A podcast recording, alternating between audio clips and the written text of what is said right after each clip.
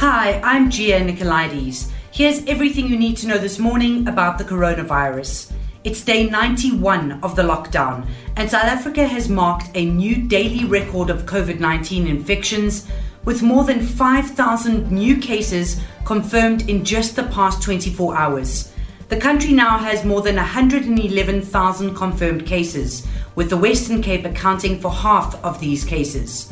103 more people have also died, pushing the death toll to 2,205.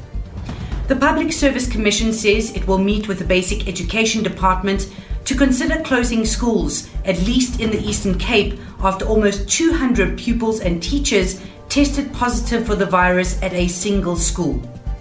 Yesterday, Finance Minister Tito Mboweni delivered his emergency budget and says the economy is set to contract by 7.2% due to the COVID 19 pandemic. This is the largest contraction in nearly 90 years, while a revenue shortfall of 300 billion rand will force the government to borrow more. The country is in the hole for debt of around 4 trillion rand. The minister has likened the gap between income and expenditure as a gaping hippopotamus mouth that needs to be closed. Taking a wider look at the pandemic, the World Health Organization says all African countries have now developed laboratory capacity to test for the coronavirus. But the organization has also warned that the pandemic is accelerating.